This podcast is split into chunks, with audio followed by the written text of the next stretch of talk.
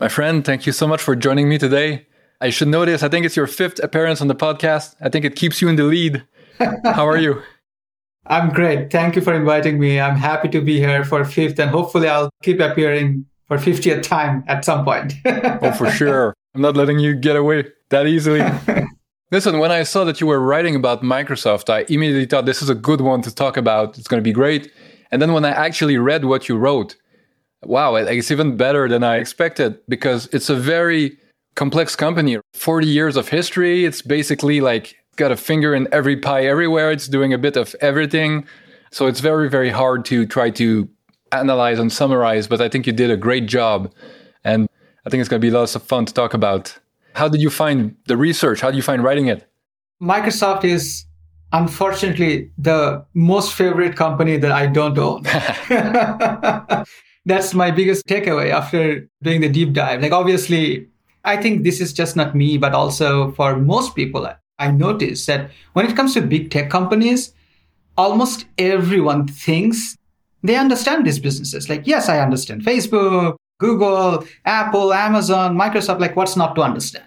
And I think that definitely creates a false sense of confidence and, and misperception of understanding what it actually means to understand a business. Studying Microsoft, I'm not claiming that I understand all the nitty gritty details of this business. This is a $2 trillion business, and I have only spent carefully a month to study this business. So there's definitely a lot to explore and uncover, but it definitely made me reflective and made me think of some of the other big tech companies and their evolution and the historical parables that I at times noticed. There's a lot of similarities that I felt Mark Zuckerberg and Bill Gates had. That's great. No, let's start with something controversial. That's the way to get people going. I'm curious. What are some of the similarities that you're seeing between Zuckerberg and Bill Gates?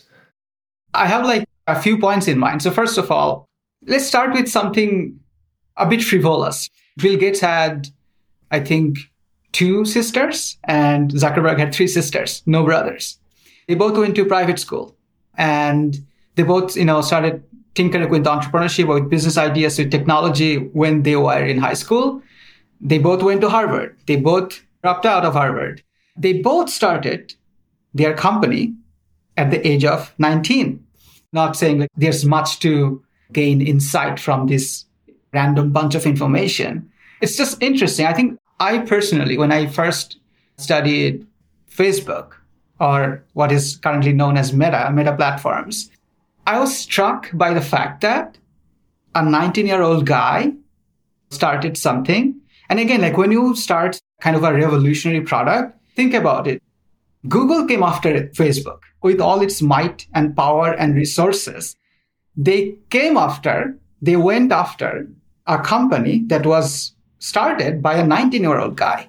And similar to Bill Gates, it was a, not a top secret mission that a PC revolution is happening or going to happen a lot of people understood that. But it was a 19 year old boy who basically truly capitalized on that PC revolution in a way that probably you know boggles almost everyone's mind.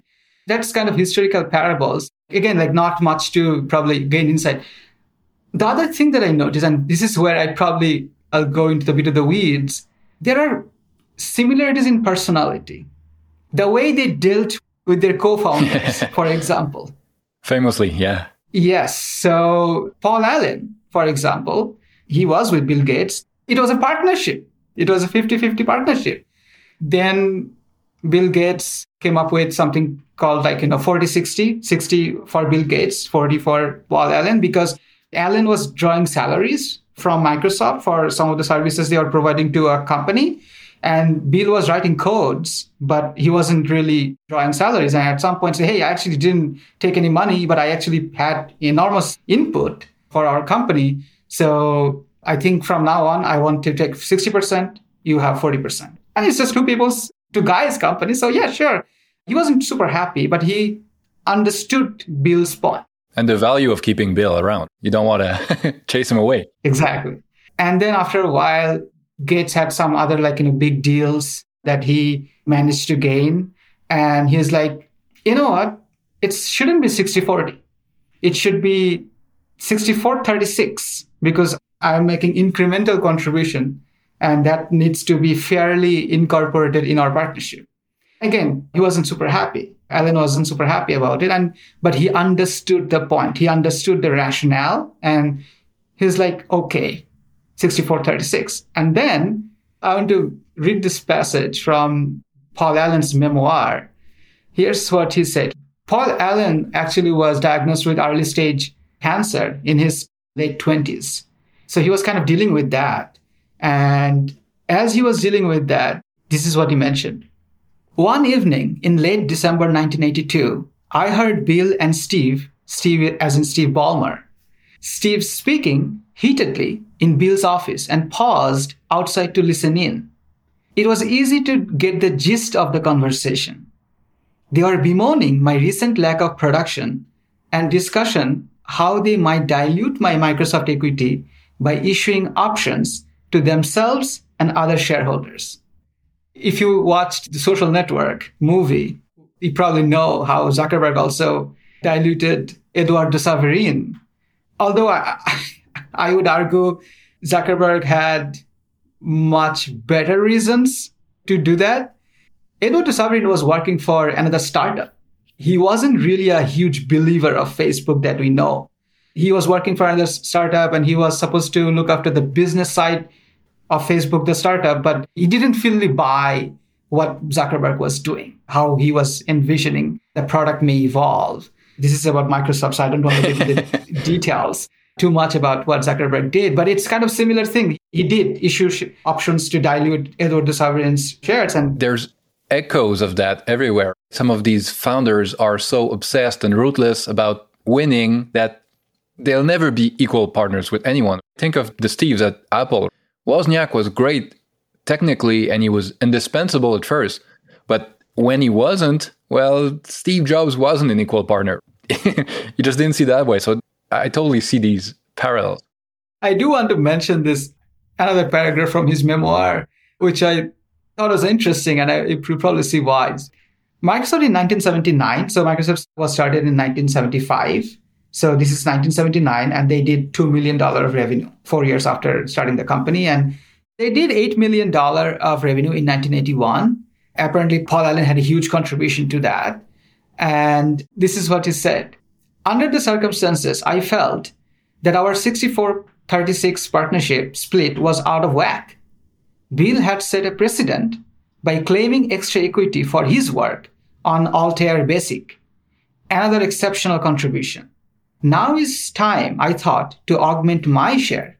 A modest adjustment in the ratio seemed only right. But when I made my case, Bill would have none of it. This is what Bill said. I don't ever want you to talk about this again. Do not bring it up. In that moment, something died for me. I thought that our partnership was based on fairness, but I now saw that Bill's self interest overrode all other considerations. My partner was out to grab as much of the pie as possible and hold on to it. And that was something I could not accept. I didn't have it out with Bill at that time. I sucked it up and thought, okay, but one day I'm out of here. And he was out of Microsoft in 1983 before the IPO. So again, a lot of similarities, how some of the details that played out with Facebook as well. If we talk about more quantitative metrics, just five years after Microsoft was started in 1975, Microsoft was profitable. It had like 20% operating margin. Facebook at year five was had like 30% operating margin. A pretty far cry from what we see these days. yeah. but I guess I don't want to belittle too much on what today's companies are doing. I think the more and more I study these companies, I think I only start appreciating more how big of an anomaly today's big tech companies were and are, still are. This is the nature of capitalism. It's not like you know you have an idea and you just start a company and you become incredibly profitable and growing at like 30 40 50% with no stop inside. That doesn't happen. That's not normal. The what we are seeing the companies are competing with each other for talent for incremental pies that's probably, you know, standard capitalism. What Microsoft, Facebook, Google, Apple, Amazon did and do are anomalies. We should not look at these companies and say, hey, where's my 30% profit margin in year five? You have been operating for like 10 years or 15 years. Where's my profits?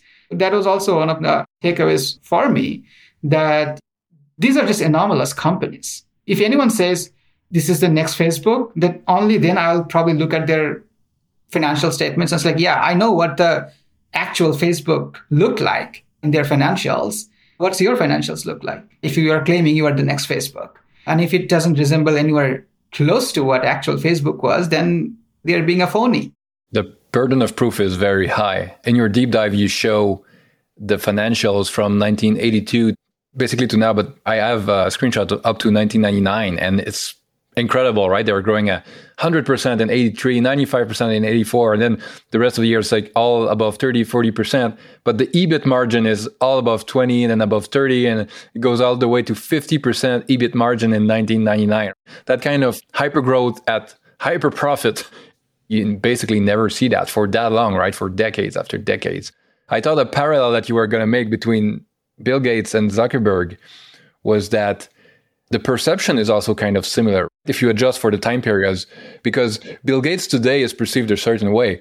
But back in the 80s and the 90s, it was very, very different.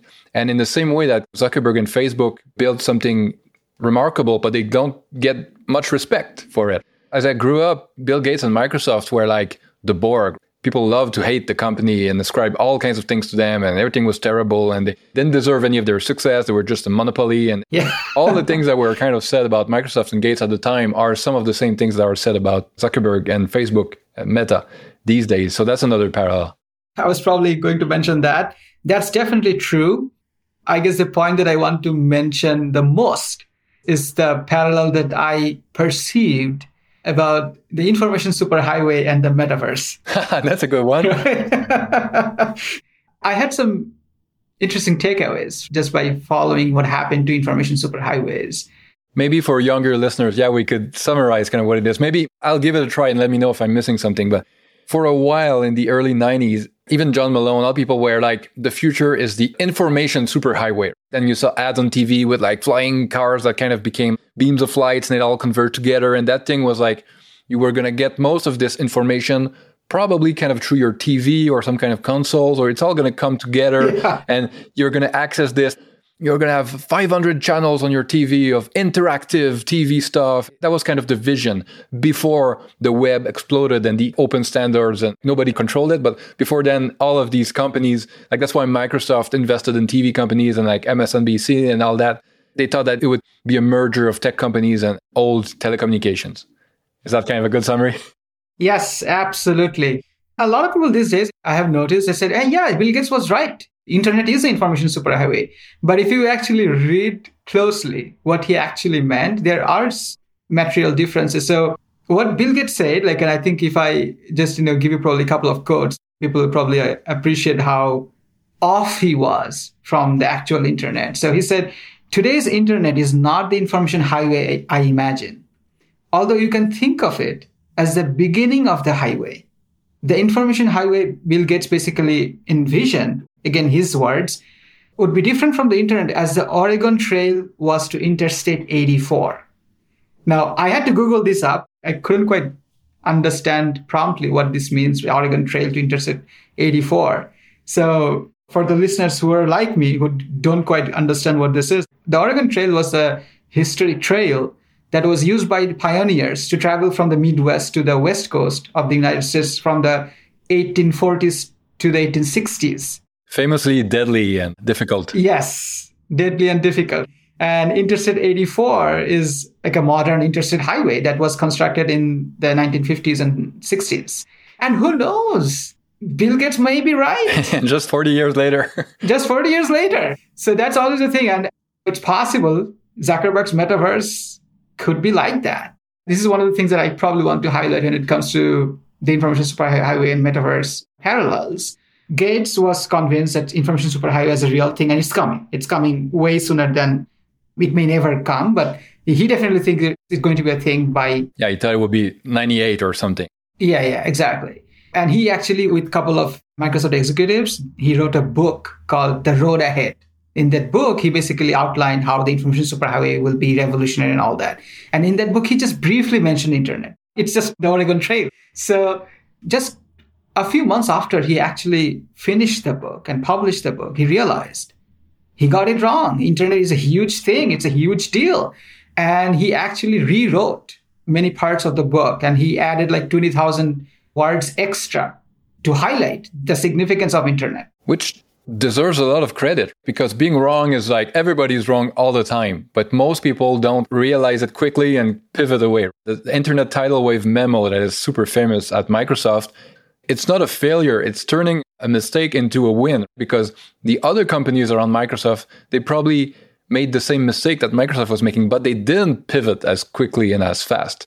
And you also mentioned somewhere else in the deep dive how everybody thinks of Gates as like, oh yeah, he was super nerdy, he was a, a coder, a geek, and everything, and that's kind of his superpower. But the way he did the sales, the salesmanship, and the strategy are undervalued assets that Microsoft had, and the way that he kind of had this vision of the future that probably the others were all focused like on the next quarter can we build these things? And he was like okay like the pcs are coming the software is going to be its own thing and he saw it and he could build for that. And i think the same thing happened later with this internet wave where he got it wrong at first but he was still always looking at the horizon and then he saw it coming and then he could switch to it.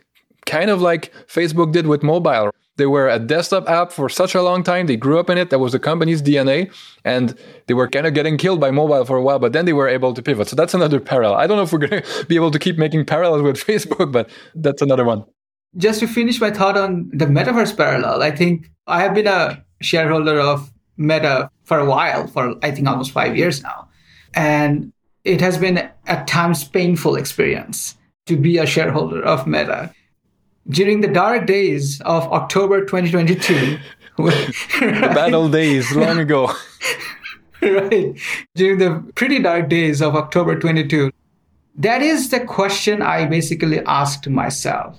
The bet is simple. It's not what's the next quarter's earnings, what's the advertising growth or recession, all that. That's not what we're talking about when it comes to Meta. The bet is simple.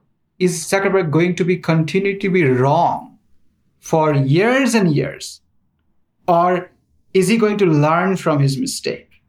I think which one is more likely? Zuckerberg is not a stranger. He's been around. We know his history. He has a track record. He has a track record. He's not some stranger in the tech world. We know what he did from 2004 to 2021.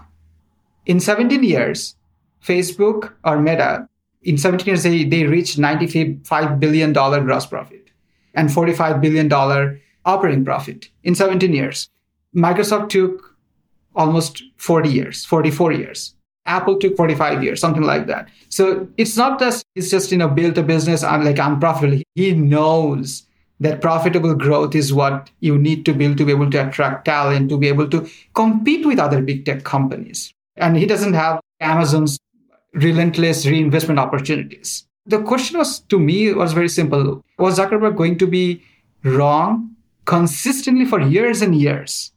It's not just a year thing or a quarter thing. He's just going to be wrong for years and years. He's betting on information highway and he's never going to get off that. Now, it doesn't mean I'm saying he's going to shut down metaverse. I also think if you look at like information highway, Bill Gates was right in many ways but he was also wrong in some very important details. It's not binary. It's not all one or it's the other. Binary. You can adjust and you can take some of what you already did on one side and put it on the other. Zuckerberg can be spectacularly wrong about some of the specifics he mentioned. And he can still be right in details in a way that allows him to pivot certain things that he's trying to do in meta, like in, in reality lab segment. Just a small example. Meta Horizon Worlds, one of the probably biggest complaints is there are too many kids in that in that app. But actually, there's not supposed to be kids on that app.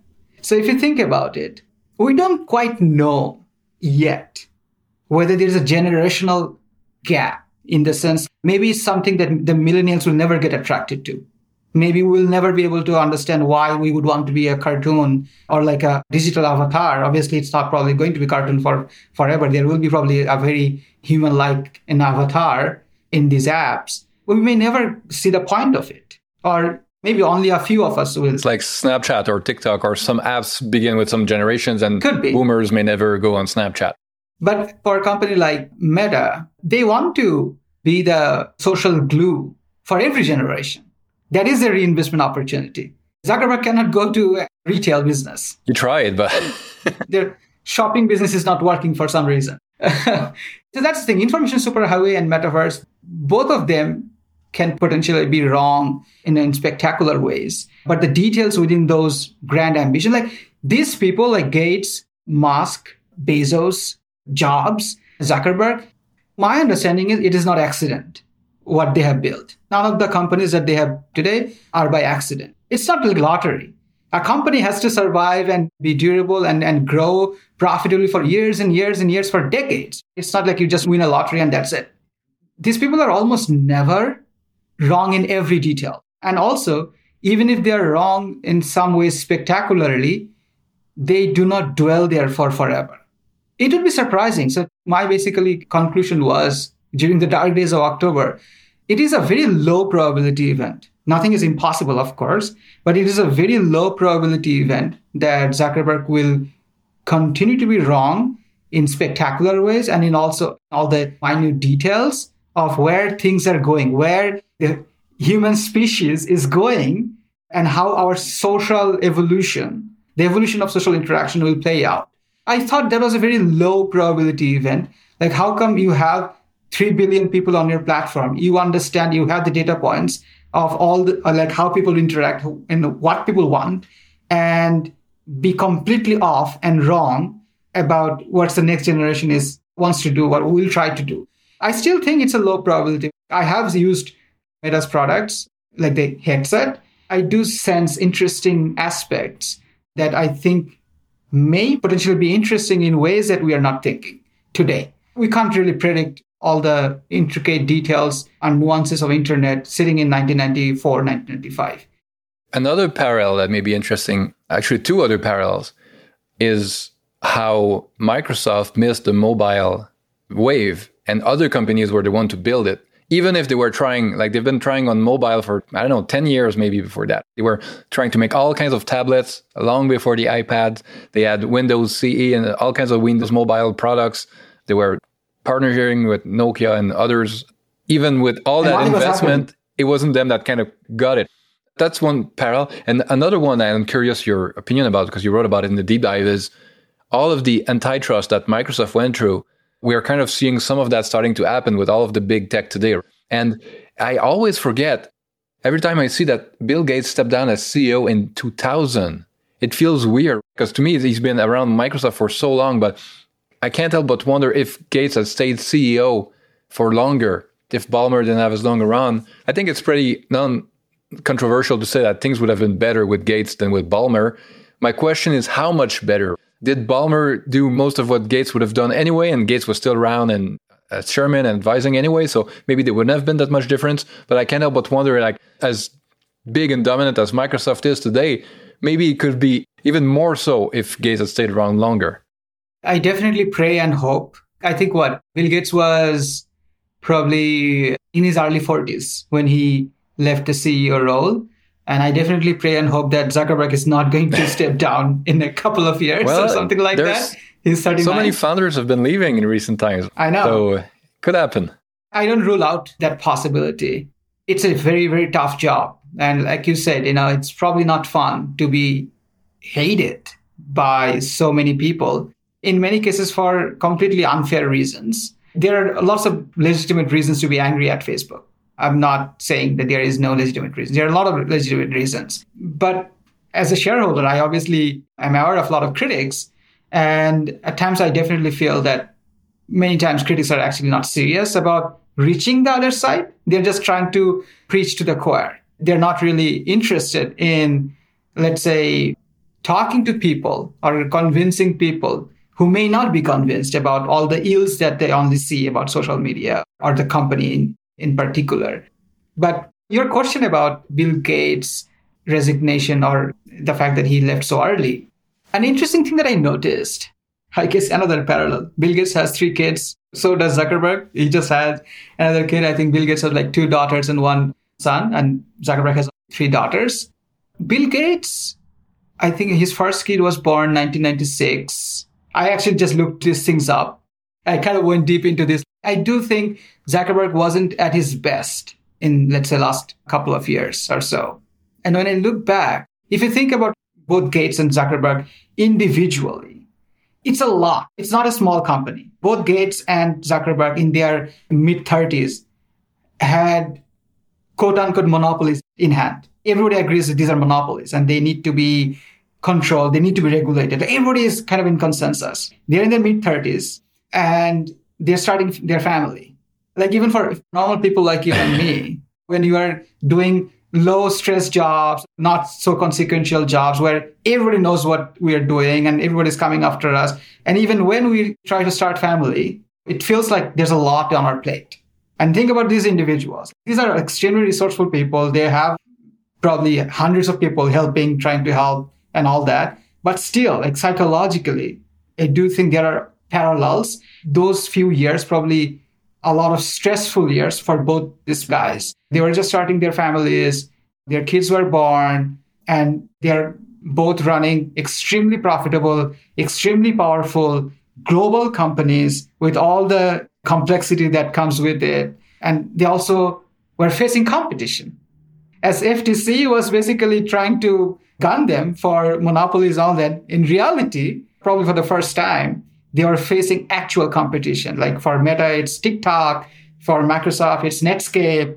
I think last few years, there are also some parables that what Gates faced and Zuckerberg. And that's why, you know, as I was kind of going through Gates' life around the time, I became a little concerned whether Zuckerberg would survive in the next few years. So we'll see how that goes. Psychological aspect, not to be the armchair pop psychologist here, but the psychological aspects of almost every time you turn on the TV, you read something online, you go on social media, and like everybody's as pitchforks and torches out for you. It must not be easy, and sometimes you must want to just, I've done what I could, let somebody else take the blame.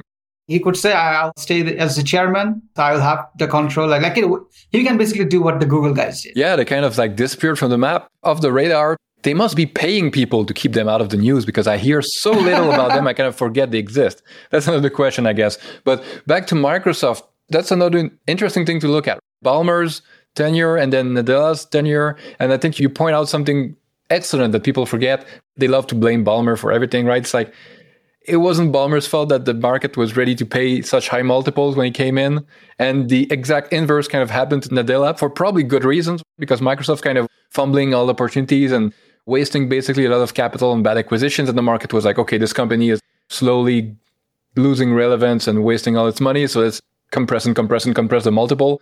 Nadella came in at just that time, perfect time to ride all kind of different waves, undoing a lot of mistakes at the same time as like multiple expansions, at the same time as riding the cloud wave and all of that. So uh, I'm curious if you have some thoughts about these 10 years post Gates.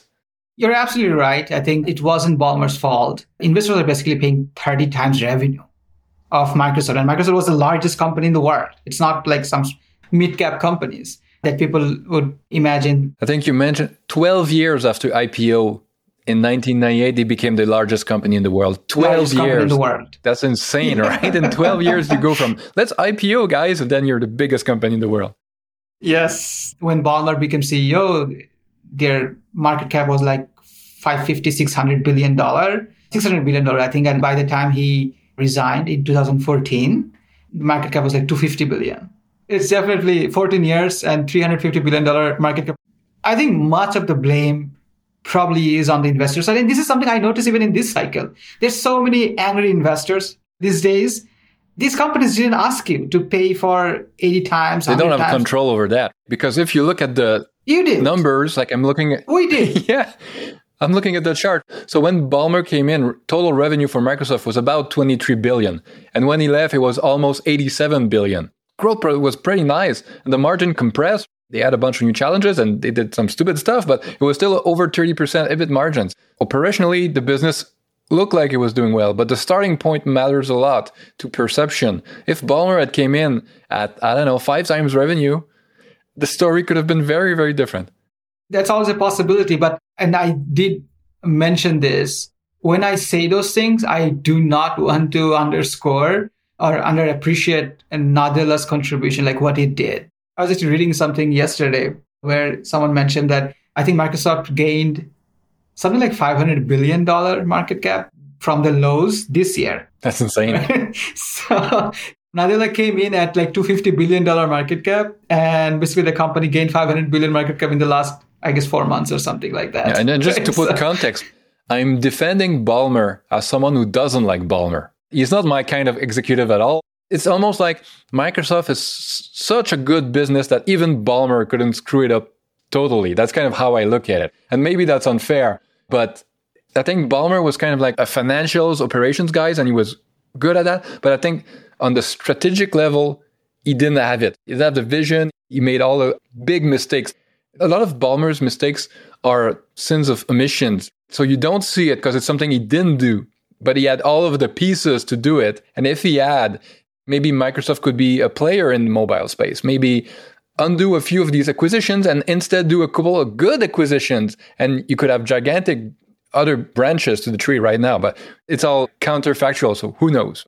That's a very good point, and that reminds me of another historical parables between IBM and Microsoft. Old school. Old school. And this is something that also made me very reflective. So Lou Gerstner, when he became IBM CEO, he mentioned, like he later wrote about this. He said, if you went back and see what are the businesses we were in in 1990, I'm talking about IBM, and what are the businesses IBM was in in 2000, he said we were in the same business, but we adapted to the realities of the market. I'm not an expert on IBM, so I don't know what he's talking about. I just read about what he was writing. So he was he mentioned like the business model shift that IBM went through from 1990 to 2000 was the reason they thrived under his leadership and thrived in the 90s.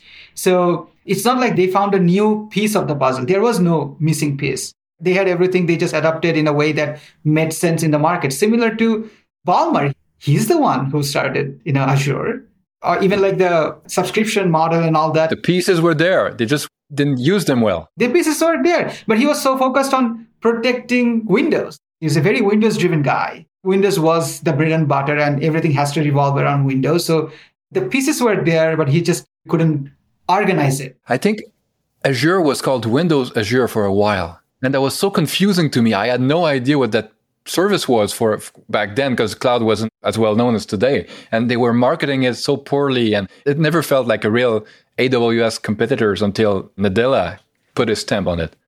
The other thing is, although it's kind of a fluffy thing, and I'm increasingly becoming a bit like self-aware when I mention this, the culture. The reason I become a bit self-aware because it's very hard to understand inputs in the culture. What is driving culture? Is it the stock price? Like Microsoft stock became 10x in 10 years, in the last 10 years. I think if you give any company 10x in 10 years, the culture is probably will not probably feel bad. I think everything's would feel like it's going great. But why is the stock 10x in 10 years? Is because it's culture, the input within that. What's causing what? What comes before? There's a whole book that I recommend to everyone called The Halo Effect.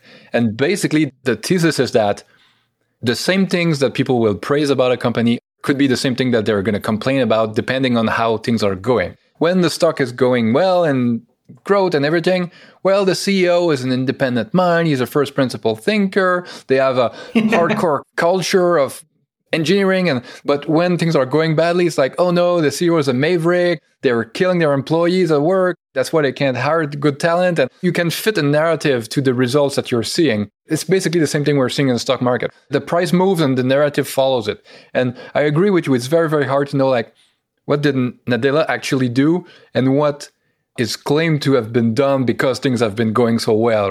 If things started going badly for Microsoft now, would people find all kinds of flaws with Nadella that were there before, but we just never talked about them because there was no reason to? One of the potential concerns that I sensed is I'm not a big fan of their incentive structure. But interestingly, they have three different segments right, today at Microsoft, like productivity and business processes, intelligent cloud, and more personal. Computing. What computing. a terrible name! More personal computing, but yeah. and all those three segments, their profitability increased significantly, and they're like extremely profitable. Like we're not talking about five percent, ten percent profitable segment. These are all thirty to forty percent operating margin businesses, and, and insane. It's growing. What I would highlight is like if you looked at if someone didn't give me Microsoft financials, if they just gave me their top line, and if they just gave me their incentive structure, and if you asked me to guess what happened in terms of profitability, I would suspect their margins probably didn't improve much because you're not getting paid for it. They're not being incentivized to focus on their operating margins. If you look at Microsoft's comp, it's mostly based on like revenue, subscriber number, cloud growth, and all that. LinkedIn sessions. sessions. yeah. So obviously, I know the stock price, I know their margins and all that. So I can't run the contractuals. But knowing that, my sense is the culture of profitable growth, the, the deep bias that Microsoft has from the very beginning of the company even if Bill Gates is not there, even if like, you know, those early employees are not there, even Satya Nadella has been there for forever, for 30 years or something like that at this point. And he's intimately familiar with that culture, with that idea and ethos of profitable growth. And he probably doesn't need to be incentivized. He just thinks about, okay, like, why are you going in this segment? Why are you making this deal? What's the profit going to look like? It's probably a very natural conversation for him and his team, even though they're not directly incentivized. If I were a Microsoft shareholder, that is something I would definitely pay attention to. For example, they're like right now going after Google search. They're getting more serious about the search business. Personally, I would think they are actually serious if it appears on their proxy statement. It hasn't so far, but we don't know actually this year's uh, comp structure yet. My guess is it will appear. They are doing so much so much of media and press coverage. I would be surprised if it's not there next year.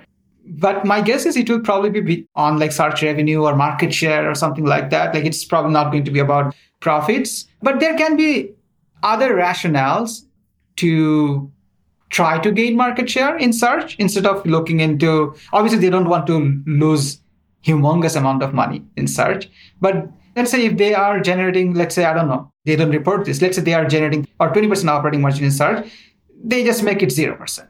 It's not a huge business for them. Even if they make 0%, nothing probably changes. It can be a defensive move that has indirect benefits. You distract Google and you make them focus on that part and they attack Office with fewer resources, say.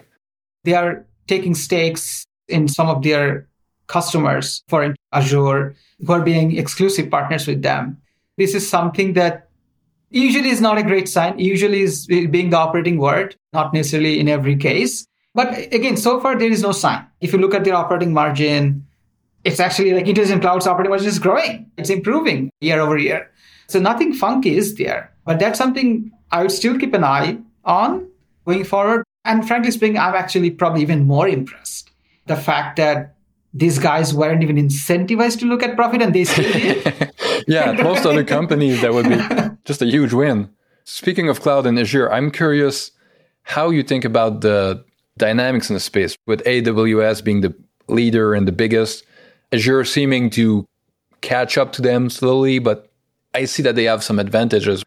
All of these basically enterprise around the world all have relationships with Microsoft. And so they can use that distribution to give them advantages that AWS may not have or had to build you know, more recently.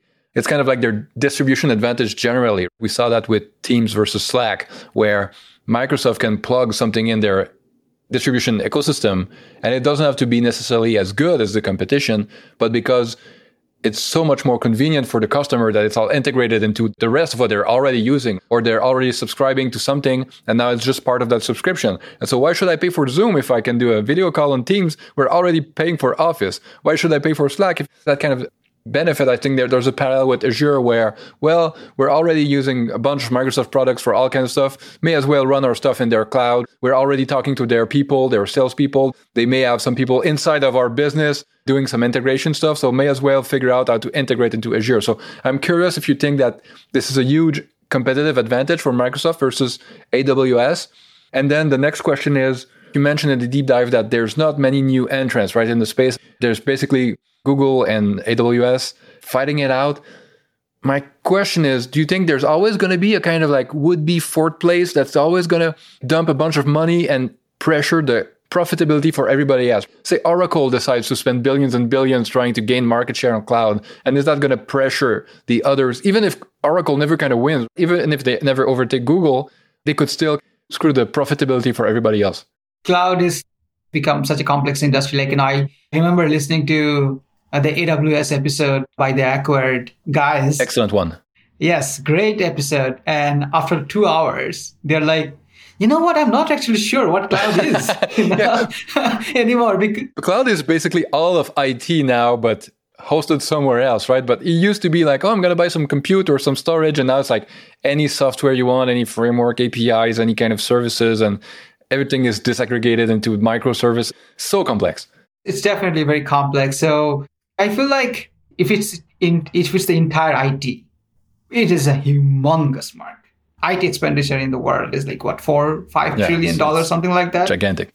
And there's a lot of it that we don't see because we see all these public companies report revenues and we forget just how big the even on-prem is still gigantic. There's all kinds of legacy stuff running everywhere and it's hard to understand how big that is.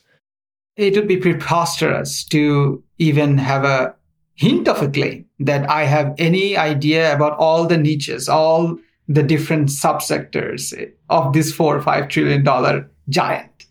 So it is possible to make it a bit more concise. If you think about cloud infrastructure as a service, platform as a service, and software as a service, so AWS is like the giant in infrastructure as a service. And my understanding is it would be very difficult, even for Azure, like let alone Oracle or like GCP, to be able to disrupt AWS in a way that would hurt AWS. Because if you have the scale, like it's a scale game, like that's why cloud works. You pull all the demand, you aggregate all the demand, you pull the supply, you have power advantage, like you know, the way you source hardware. Then you get to the scale where you build your own hardware, your own chips, and like AWS has been at the forefront of that. It's all about scale. Exactly. I think when it comes to infrastructure and service, whoever has scale will always be ahead. I don't think anyone can catch up, basically. Theoretically, you can, like AWS will have to be extraordinarily bad in protecting their business. It's just hard for me to imagine how they are going to lose their ball on infrastructure as a service. But when it comes to platform as a service, what you basically build on top of the infrastructure, that's what Azure dominates. And there is a theory that more profits are in the platform as a service eventually. It's less commoditized. Right. So like if everything moves to cloud, today, and Andy just talks about 10% being in cloud. I don't really necessarily believe that. Let's say it's, I don't know, 25, 30%. Let's say nobody really knows what's the actual breakdown. So let's say 25, 30% of total workloads are in the cloud now. If it eventually becomes like 75, 25, 75% being in the cloud and 25% on prem for many different reasons, I think once the infrastructure share gets settled, the majority of the profit may come from selling things that are built on top of the infrastructure. And Azure does have like a lot of people talk about Azure as the pith of lot in the least resistance when it comes to choosing them. You are already using Office products like you know Word, Excel, PowerPoint as like you know subscription cloud services. Yeah, if Microsoft does a good job, you just go click a few more boxes and then your bill is bigger suddenly and you're using more products. It's very easy. That's where I think I mean, AWS is aware of that. They are building a lot of things, a lot of things on top of their infrastructure. Azure is the market leader today in platform as a service by a considerable margin. And it is possible.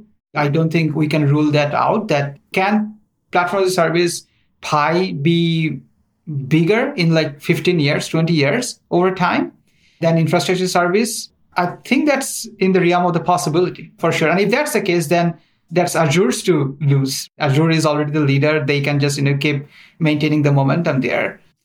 It's probably very hard even for a cloud specialist to predict where cloud is moving, where the cloud is going, how AI workloads are going to change the dynamic in 10 years. What I really take comfort from is it does seem like because it's a huge market and AWS is definitely very dominant in infrastructure service. And even if they kind of lose in platform as a service or in the past, the infrastructure service market itself will be gigantic. The whole world runs on your infrastructure. That is a gigantic market. If you have a persistent competitive advantage there, the scale advantage there, that will allow you to protect and grow your profit pool. One question would be how linked are infrastructure as a service and platform as a service. Because as you mentioned, I think a lot of companies will multi cloud in theory, but in practice, they put almost all of their eggs in one basket and then they keep the other almost as a way to negotiate better prices or hedge or something. If you have such a big advantage in infrastructure as a service, does that help? Is that the distribution mechanism for AWS to get more of the platform as a service? And Microsoft, their distribution mechanism is through like their other relationships. And so they're both kind of attacking platform as a service from a different angle. And so if IaaS becomes gigantic, this could be a pretty good way for AWS to get a lot of that higher value stuff. Not that I know the answer, but that's a good question.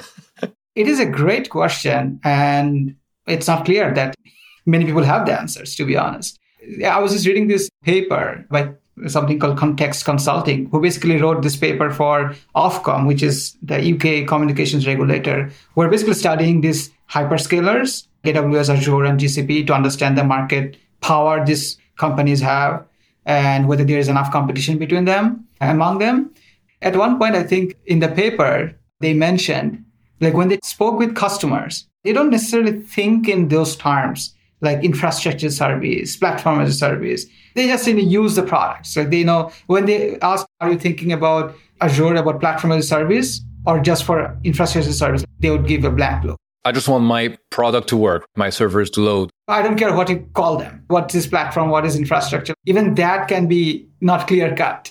I think you are definitely right that that is how AWS wants to gain share in the platform as a service segment within cloud. Once you have the infrastructure, like, hey, why do you have to go to Azure for your applications? Like you can use our application. You're already our customer, you're already using our infrastructure.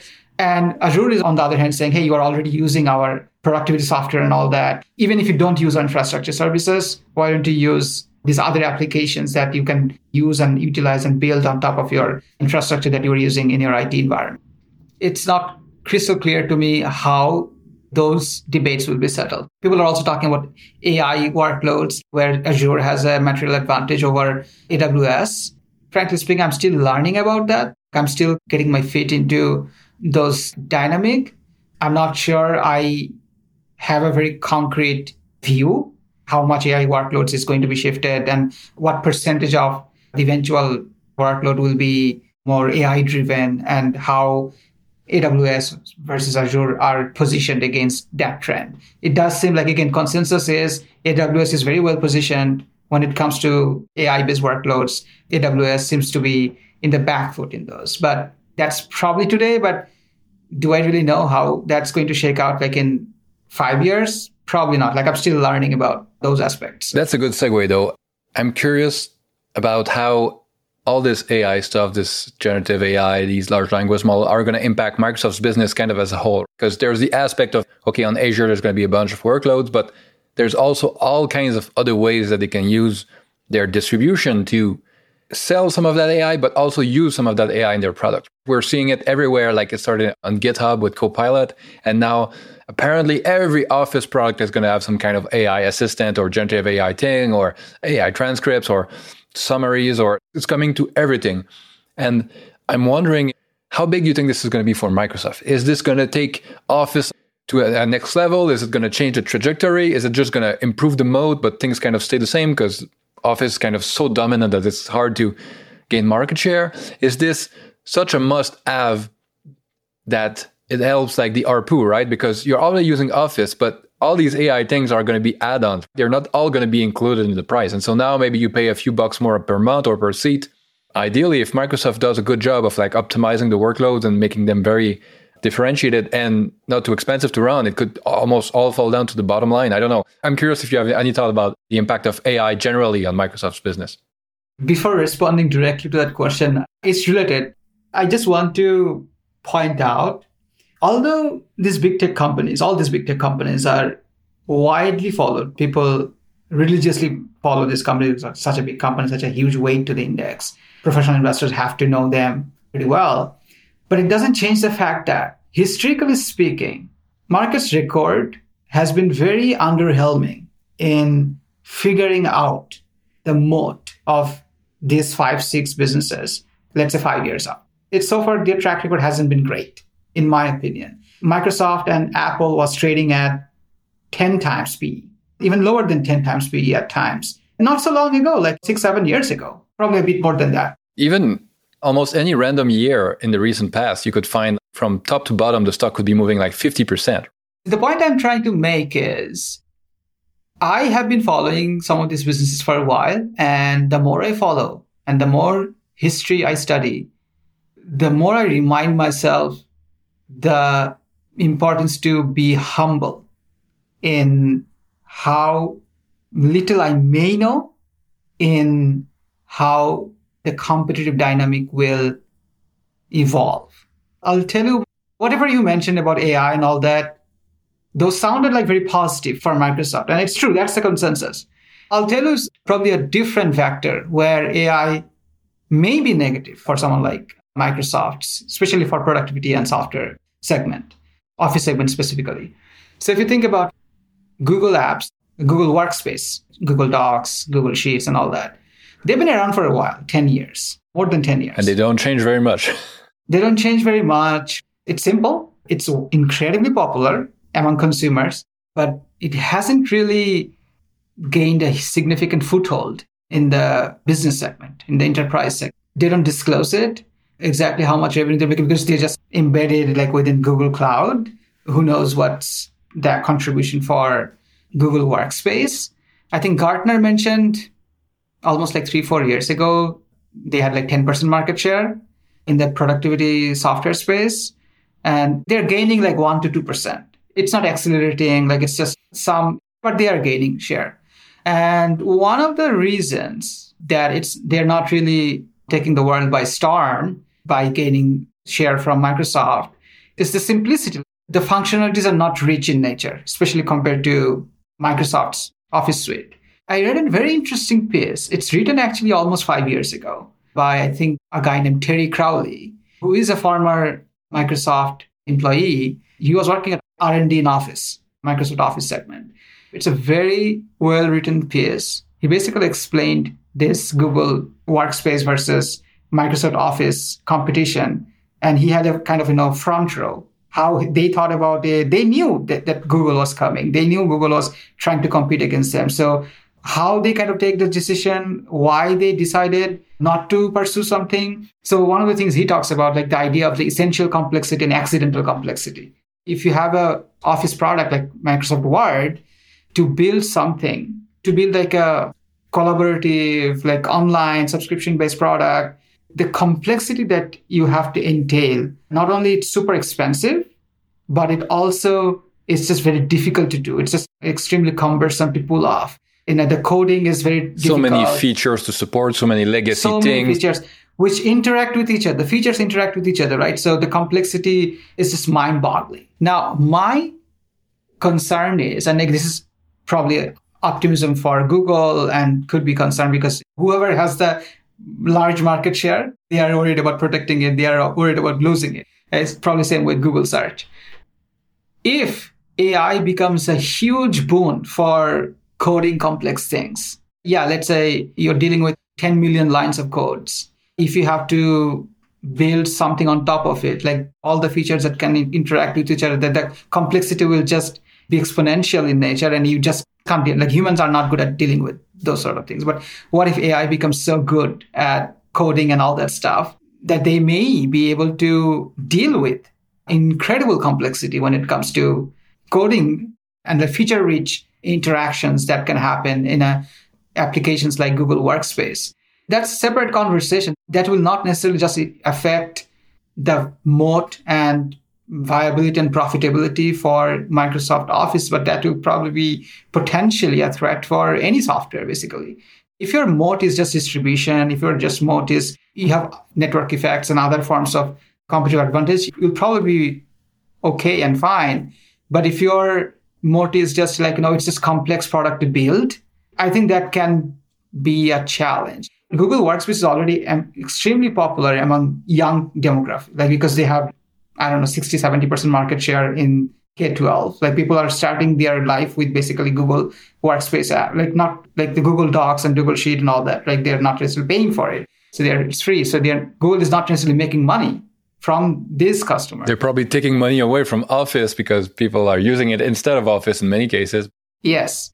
But in many cases, this, this users are not necessarily converting to be a paying Google Workspace customer eventually because of that lack of rich functionality that you have in Excel. I have used Google Sheet and Microsoft Excel. It's not even a comparison. Like I'm never going to use Google Sheet for my models or like, you know, any, anything that's complex. What if it's possible? What if the rich functionalities that Google wasn't able to kind of incorporate because of the complexity that entails in that web-based environment, browser-based environment? Maybe some of those complexities will be proved facile thanks to whatever revolutions AI assisted coding tools will usher in the next few years? Yeah, that's a very good question. I think it also begs the question what are the reasons why Google is not being attacking Microsoft in Office more? Is it because it's harder or because they kind of don't care about that segment?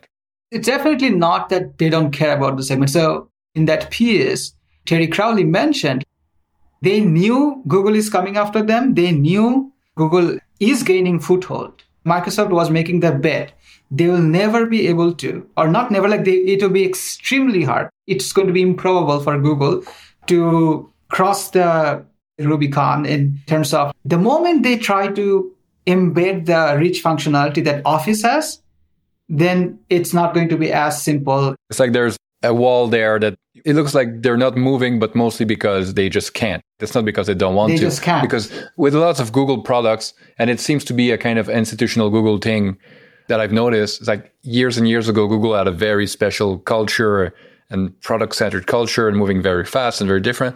And as most companies do, when they get very, very big and you have a lot to defend and you're very, very profitable, and some segments are very, very profitable and others aren't. So they kind of get forgotten on the side. You start to moving much more slowly. You become more bureaucratic. And so from the outside, sometimes looking at some of Google products, I'm like, okay, has anyone touched Gmail in 10 years? Has anyone touched Google Docs in 10 years? Is anyone still working on the music or instant messaging products, right? That they have five off and then they kill a few and then they create some more and then they kill a few. From the outside, sometimes it can look like that. But I know it's usually more complex than that on the insides, there's all kinds of reasons and incentives why it may may not happen. It's interesting to think if AI tools could change some of those constraints and those incentives. That's a very very good point. It's funny because I feel like apart from Apple, I haven't really studied Nvidia and Tesla, so I don't have an opinion about their products yet.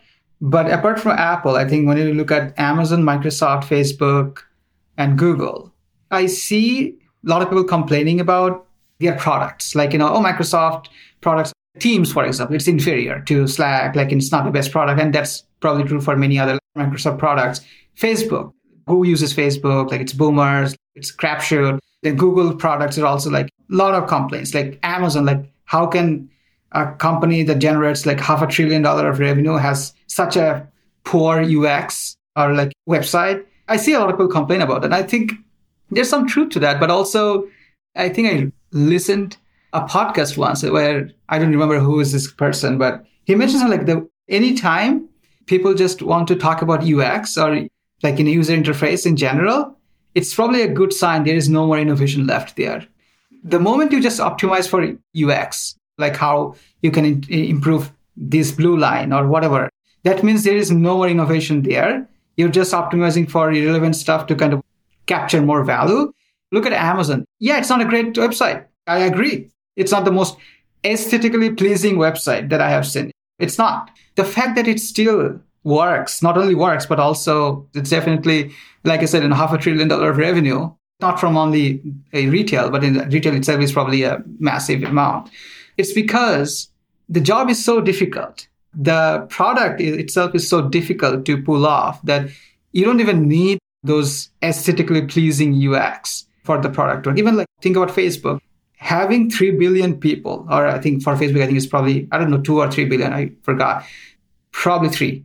Having 3 billion people in a single environment, it probably does create complexities that people like you and me just don't appreciate enough. Obviously, we, from our armchair critics seat, we always think, why is my notification not working? Why is this not working and that not working?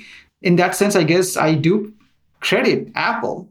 I think people generally agree it's aesthetically very pleasing. They do seem to not only care, but also they have protected quality, improved quality over time.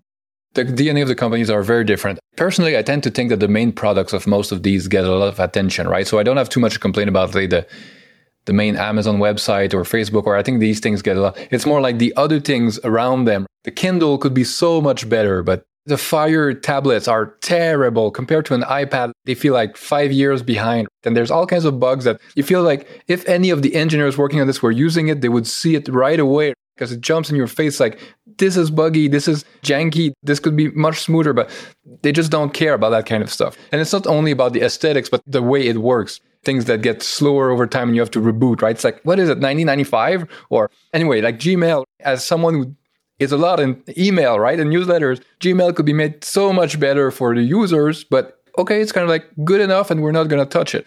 And I know it doesn't really matter to these companies. They could take all of my suggestions there and it wouldn't really change the bottom line. That's probably why they don't care that much. But as a user of the thing, I kind of like the idea that the people working on it are also users of the things and they will notice the problems and they will keep polishing it up and making it better just for its own sake, even if it's not going to make 5% more profit next quarter or something. But it's probably not how the world works at giant companies with 100,000 employees. Obviously, all these companies are so big Sometimes I wonder what is the median Meta employee or Google employee or Amazon employee is like. I'm pretty sure this is not an accident. These companies are run so well and so profitable. Like, obviously, there are people who deeply care about the products, the customers, the users. That is why they are profitable. Like in capitalism, musician is not so kind that you can not care about your customers and you would still make so much money and all that. But obviously, these companies have become so big today these days it does make me wonder does the median meta employee deeply care about connecting the world does the median employee at google care about building something that is basically answering every single question that anyone can ever have if i worked for this company i would be extremely proud of those things like i worked for a company let's say if I work like, at Meta, like I work for a company that is connecting the world. That is incredible. But I don't know, like, you know, sometimes you see some forum, like people are just talking about money, which is important, obviously. Incentives drive people. That's totally fine. This company, all they pay well. So it's not like we're asking people to compromise with financial incentives. But again, I don't have an answer to. I don't know. How would you know what the median people is like in these companies? That's what the culture is about. I feel like Zuckerberg needs to focus on maybe th- that is something he can drive home that what exactly are they trying to accomplish it's not just you know the next month salary like yes there are always going to be people like that but you need enough employees to deeply not only internalize but also truly buy what exactly they are trying to achieve here it's not just the next quarter stock price so those things are important where meta's stock price will be in five years ten years will have a huge bearing on what they're going to accomplish in 10, 20 years from now. Like those things will be relevant. You cannot just, you know, ignore these things. But at the end of the day, if or whoever, let's say Zuckerberg leaves and someone new comes along and they just want the stock price to go higher and let's shut down Reality Labs, yes, the, the stock price will probably be higher when that happens. But people, if the employees at Meta forgets or are not into the true essence of what exactly they are doing, what they are trying to achieve. If that is not there, it's not going to be there for everyone. These are 70,000 employees organization. There have to be critical number of employees who definitely need to deeply care about those things. Otherwise, I don't think any businesses will be able to survive if people do not truly care about what they are doing. It's not just monthly salary and the next quarter stock price. I think that's the challenge with any company that becomes big.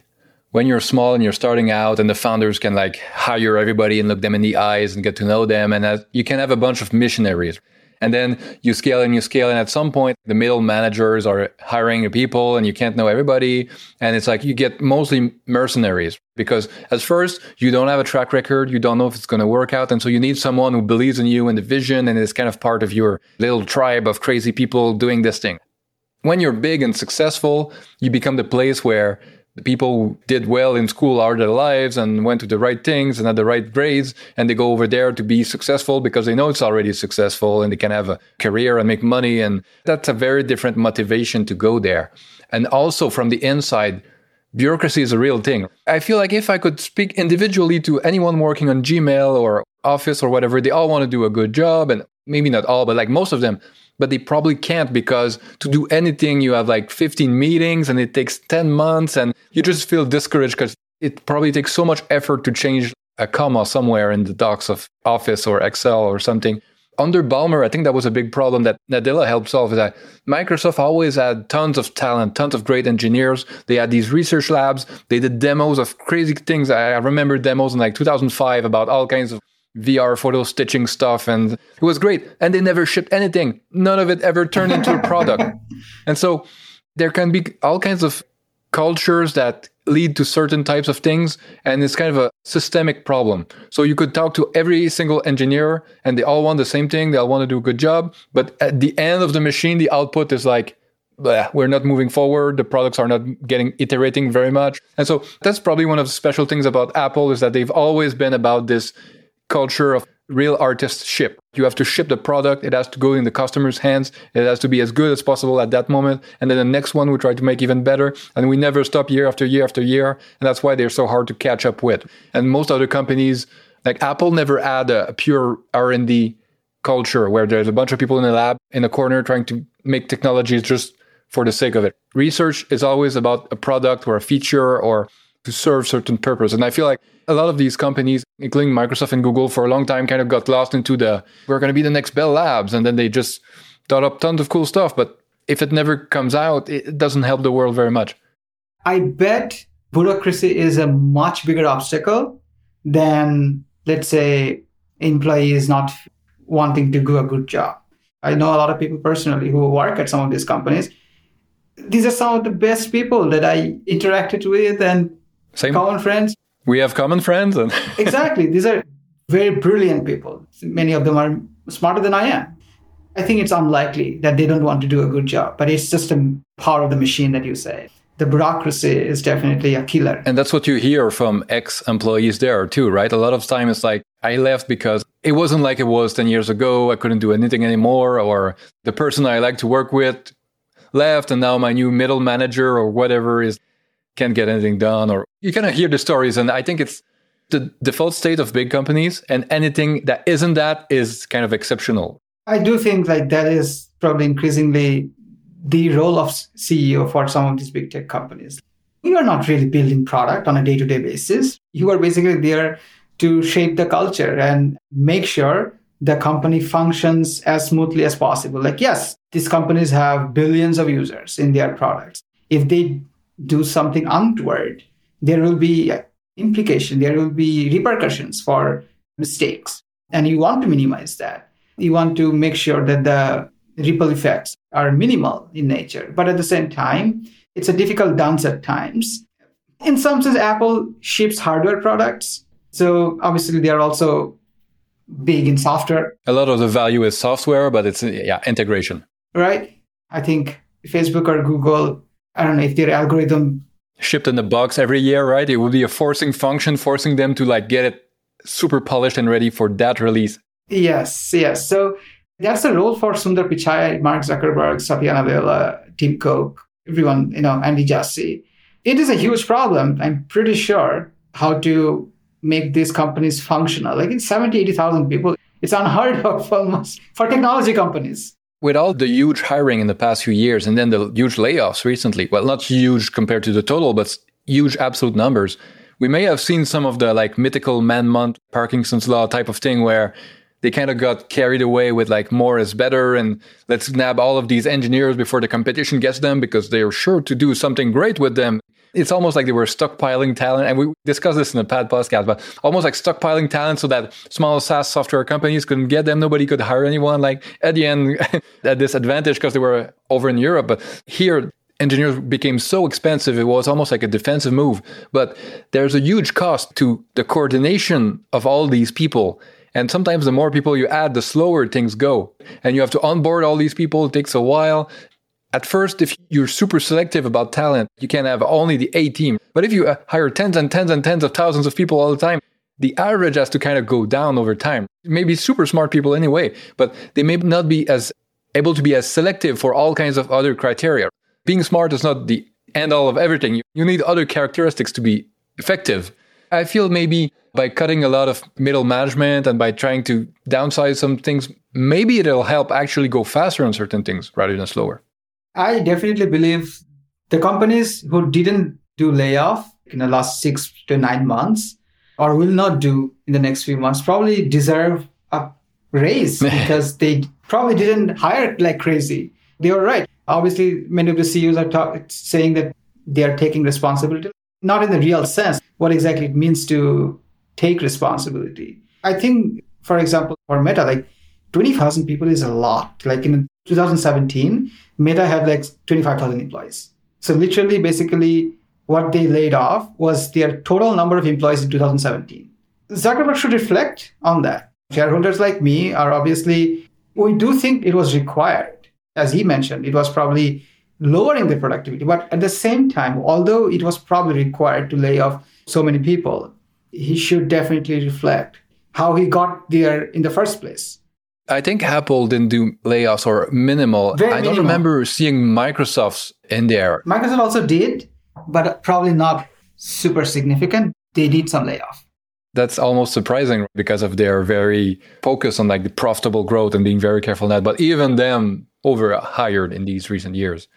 Even for like, you know, let's say Google and Meta, their profit margins improved if you end the comparison in 2021. Because there was such a big bump too from the pandemic that they got a bunch of leverage from that. So all of these companies, I don't actually remember. I haven't seen Apple's numbers, but like Amazon, Google, Meta, even Microsoft, I think almost everyone in tech except a handful of companies got fooled by 2021, including investors like us. It did seem like everything had changed, right? The future has been pulled Exactly. forward by five or 10 years and this and that. And it kind of seemed to make sense at the time. But I guess it's always like that.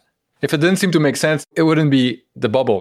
Yeah, I mean, Google Meta's top line grew like some crazy percentage in 2021. And if you thought, oh, we're going to grow at 20% next year, let's say, like you grow, I don't know, 30, 40% whatever in 2021. And like, okay, maybe, yes.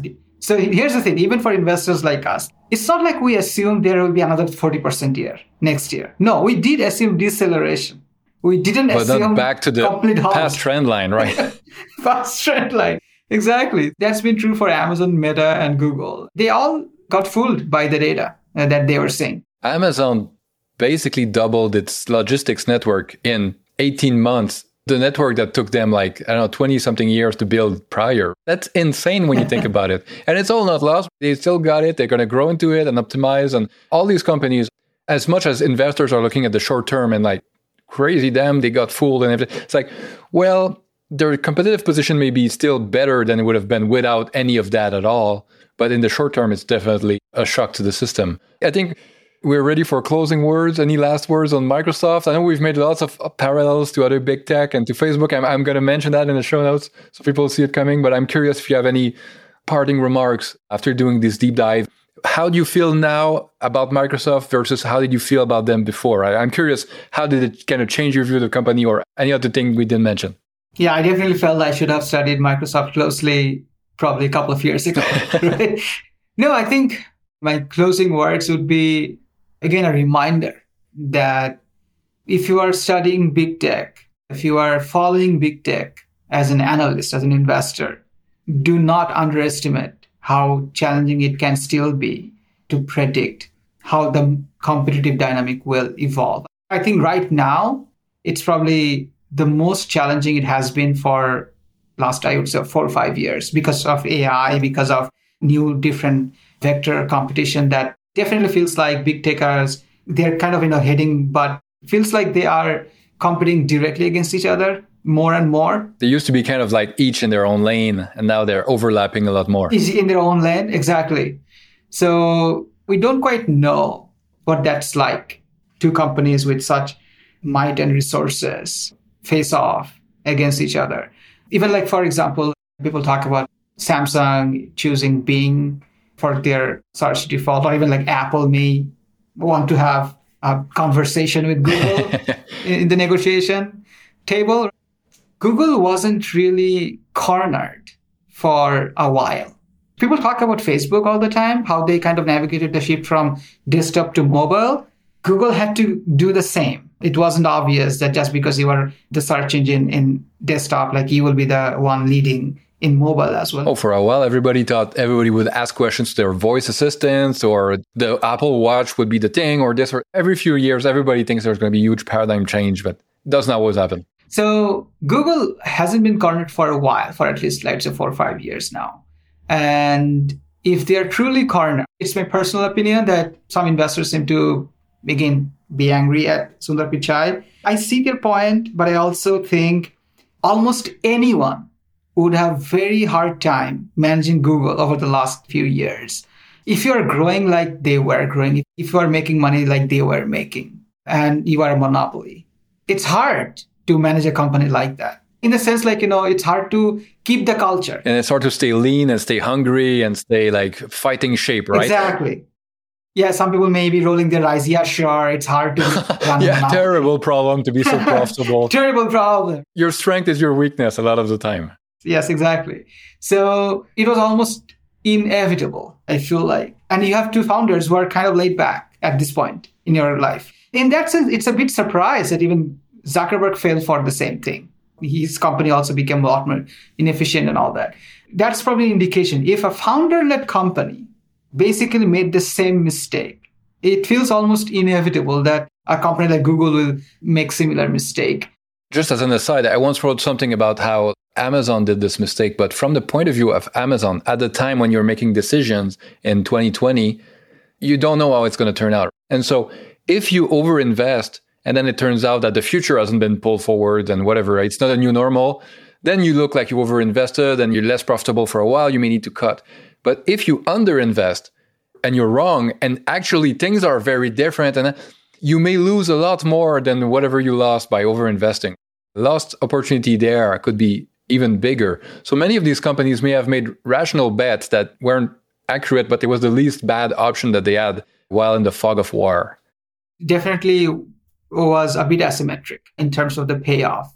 What if you underinvest and it turns out the world has indeed changed? And your competitors gain and you can't supply your customers for a while and you're out of stock on everything or you don't have enough cloud capacity or whatever it is. That would be bad too. The point I was making with Google was what if Google is cornered? Samsung is actually serious. And not only Samsung, but all the other niche hardware manufacturers. Yeah, also. the dominoes fall. Yes. If that happens, yeah, Google is cornered. Obviously, people still want to use Google and they may change default in some ways. Who knows what's going to happen in those cases? We don't have actual data points to play that counterfactual. My guess is if it really comes down to that, Google will basically go all out for mobile market. Like Pixel will. They'll give them away. I don't know what's going to happen. All those players, the Samsungs, the other smaller players in the hardware market, will face competition from Google in a way they never probably imagined. They should be careful what they're wishing for. If they lose Google in their default search, like you can imagine, Google is going to be exceptionally serious about their mobile market. Not like all these companies have no moves. It's not like they don't have resources or. That's the thing I always kind of wonder. I feel like I see this on Twitter very regularly. People just declare death for Facebook, for Google, for whatever. I feel like they either have not carefully studied these companies or they deeply underestimate what is ex- ex- actually the, why they have reached where they are. Is it just by accident? If it comes down to that, that's basically what was my closing thoughts.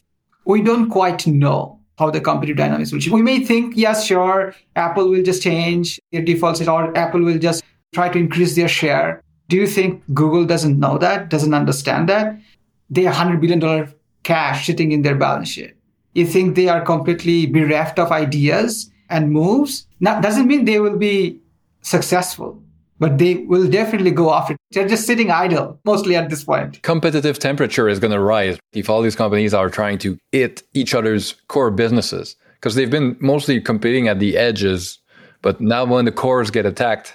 And how those wars will be settled and to what extent who's going to lose, who's going to win, I personally think it's not easy to predict.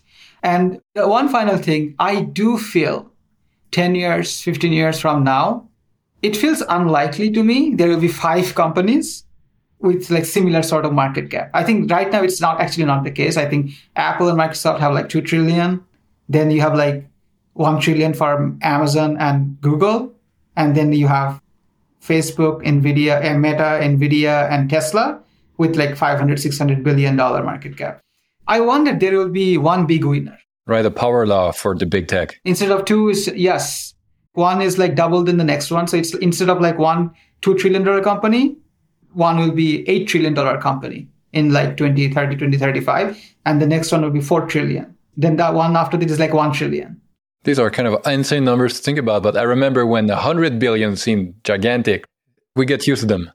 Exactly. So I think the signs are there for that to happen because what needs to happen for someone needs to be 8 trillion, the other needs next one to be 4 trillion. Someone needs to win big in someone else's market. Like, for example, if Bing becomes like a thing, Bing becomes 90% market share in search, then yes, they will take a significant market cap with that. That is a possibility. I don't pretend to know who's going to be that $8 trillion company. My guess is it's not going to be so peaceful. Five, six different companies all living with each other. It's lot of the jungle out there. Well, my friend, I could talk to you all day, but I think we're going to call this a show. Let the listener think about which one is going to be at the top of the power law. It may not be the one we expect. That's the fun part of this game. Yeah, exactly. Seven to 10 years ago, if I appeared on your show, which wasn't there back then, and I had told you, you know what, Apple and Microsoft will be two trillion dollar company. I don't think it would sound likely. Crazy. I'd sound crazy. Yes.